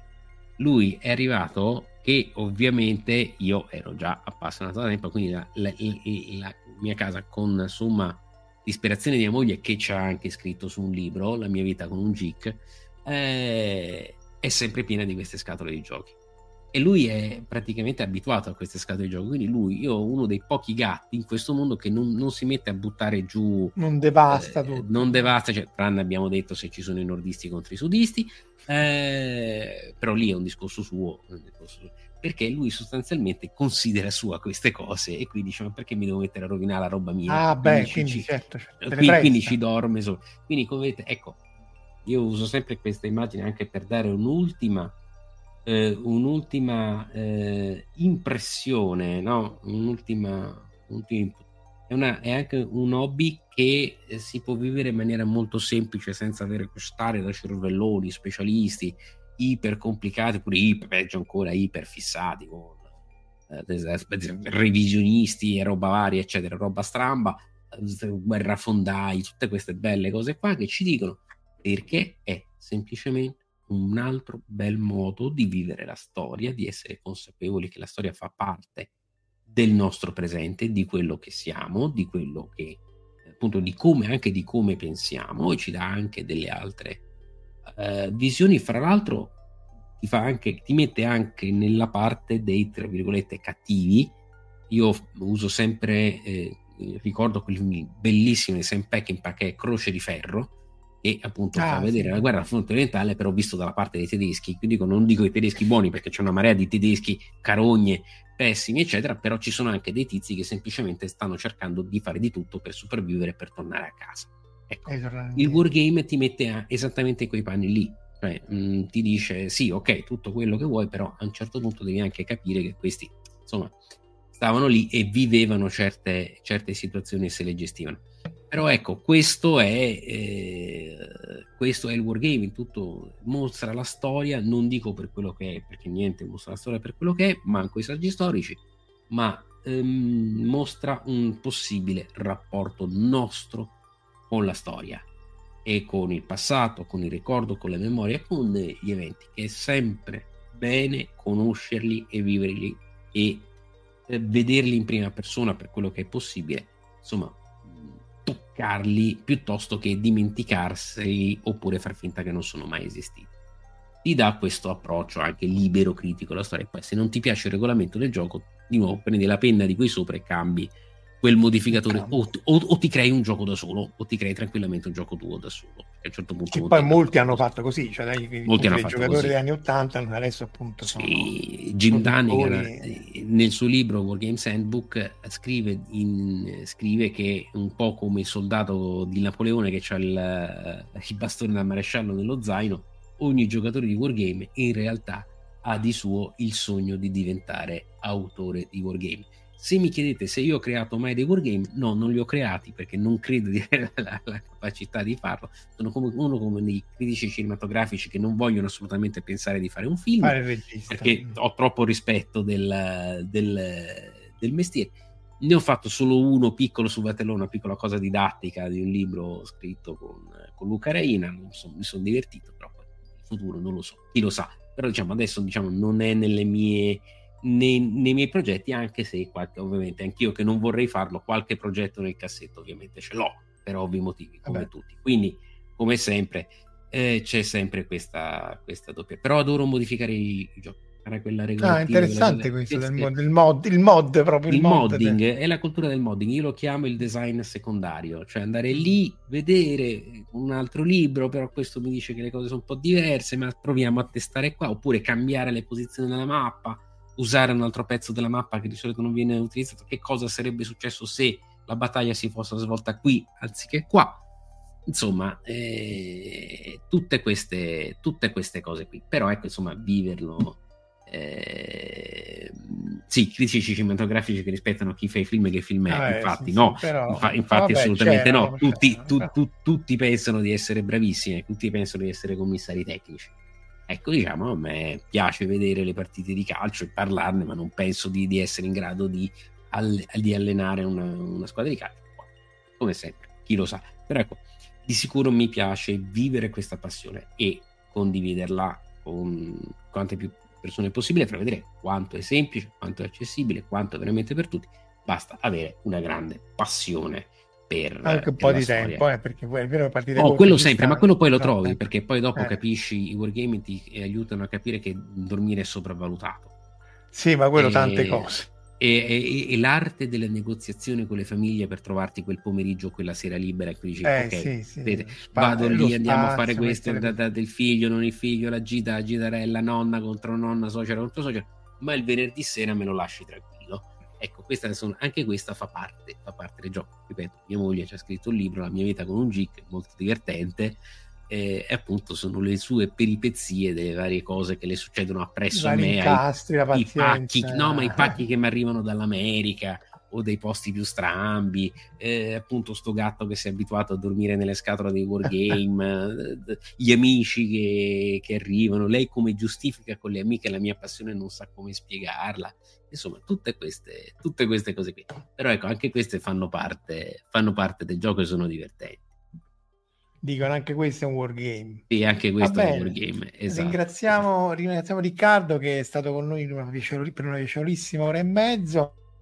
Ora ne abbiamo già parlato varie volte, ma ve lo ricordo, insomma, che il 25 eh, novembre organizziamo la terza edizione delle prospettive dello spazio su Ah. Tolkien, cioè la cosmologia e Tolkien, quindi un'analisi comparata delle varie cosmologie. Però riprende un po' il tema tuo, cioè le Sì. cosmologie del passato, le cosmolo- cosmogonie religiose, i miti, eccetera, eccetera, la cosmologia attuale che ha vari buchi e poi quella costruita da Tolkien perché appunto così come si fa arcastronomia per capire come si ragionava anche il problema che ci abbiamo adesso, studiare quella di Tolkien eh, che è un mondo subcreato ma esattamente al pari di altre cosmogonie eh, può essere appunto interessante. È patrocinato da varie, dalla Società del Progresso delle Scienze, la Società Astronomica Italiana, lo Space Weather Italian Community, Sefir, poi, poi c'è appunto Fantascientifica, Scientificas e Deep Space One. Quindi È infatti se volete DS1, DS1. e DS1, sì, Flora e Company. Eh, Se sì, volete sì, registratevi, c'è anche due, due, due, due coffee break e un, un pranzo. Il 10 Vabbè. perché appunto dobbiamo gratis eh, eh, organizzare il catering eh, ringraziamo tutti eh, ringraziamo appunto soprattutto Riccardo che è stato qui con noi che speriamo di avere ospite di nuovo eh, Quando prima, volete, poi ne, ne riparliamo. perché insomma ce n'è di cose da, da- da dire Eh, c'è tanto da Eh, dire anche sulla storia militare in quanto tale, anche per esempio sul rapporto, l'immaginario collettivo, i, i film, eh, Sì, tutte queste e anche le altre tipologie di gioco. Sì, a sì, parte, c'è c'è c'è gioco veramente una cosa fantastico, gioco di ruolo e quello ce n'è tantissimo, tantissimo. i Warhammer, ma appunto le miniature da Warhammer. tutta la parte inglese di Warhammer, Warhammer 40.000, i milioni di, di sterline spesi per fare quella roba là. Va bene ragazzi, buon fine settimana, domani mattina per chi vuole fa- faremo, se tutto va bene, eh, rice- i cercatori di antimateria, cioè quelli che hanno scoperto per primi particelle e antiparticelle nei raggi cosmici su acceleratore. Buon fine settimana di nuovo e alla prossima. Ciao! Ciao! Fantascientificast, podcast di fantascienza e cronache dalla galassia, è un podcast originale Latitudine Zero, da un'idea di Paolo Bianchi e Omar Serafini con il contributo cibernetico del Cylon Prof Massimo De Santo, realizzato da Latitudine Zero Median Fabric. Showrunner Omar Serafini. Sound design Fabio Marchionni e Julian Ziegler. Post produzione Gismar Bum. Creative producer Annalise Haas e Valentina Folkov. coordinamento e promozione Verusca Sabucco. La voce di Val 9000 è di Valeria Barbera. Potete seguirci ed interagire con noi sul nostro sito fantascientificast.com, sul profilo Instagram Fantascientificast, sul canale Telegram Fantascientificast e sulla nostra community Telegram t.me slash fsc community oppure scrivendoci all'indirizzo email redazione chiocciolafantascientificast.com. Tutti gli episodi sono disponibili gratuitamente sul nostro sito e su tutti i principali servizi di streaming on demand. Se volete sostenere il nostro progetto offrendoci una birra rumulana o un gotto esplosivo pangalattico, troverete tutte le informazioni e modalità nell'apposita sezione del nostro sito. Il podcast non intende infrangere alcun copyright, i cui diritti appartengono ai rispettivi detentori. Nessun byte e nessun tribolo sono stati maltrattati durante la produzione di questo podcast. Val 9000 e l'equipaggio di Fantascientificast vi augurano lunga vita e prosperità e vi danno appuntamento al prossimo episodio lungo la rotta di Kessel. E ricordate, la fantascienza finge di guardare dentro il futuro, ma in realtà guarda il riflesso della verità che è davanti a noi.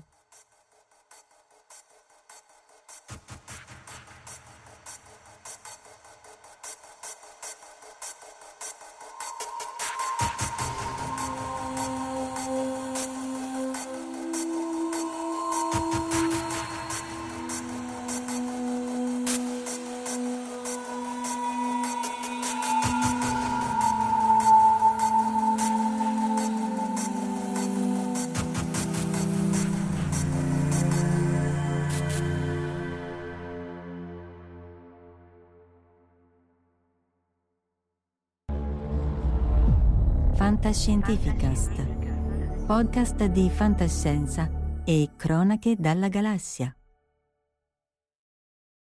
Every year, one thing is always predictable postage costs go up. Stamps.com gives you crazy discounts for up to 89% off USPS and UPS services, so your business will barely notice the change. Stamps.com has been indispensable for over 1 million businesses just like yours. It's like your own personal post office no lines, no traffic, no waiting. Sign up with promo code PROGRAM for a four week trial, plus free postage and a free digital scale. No long term commitments or contracts. That's stamps.com code PROGRAM.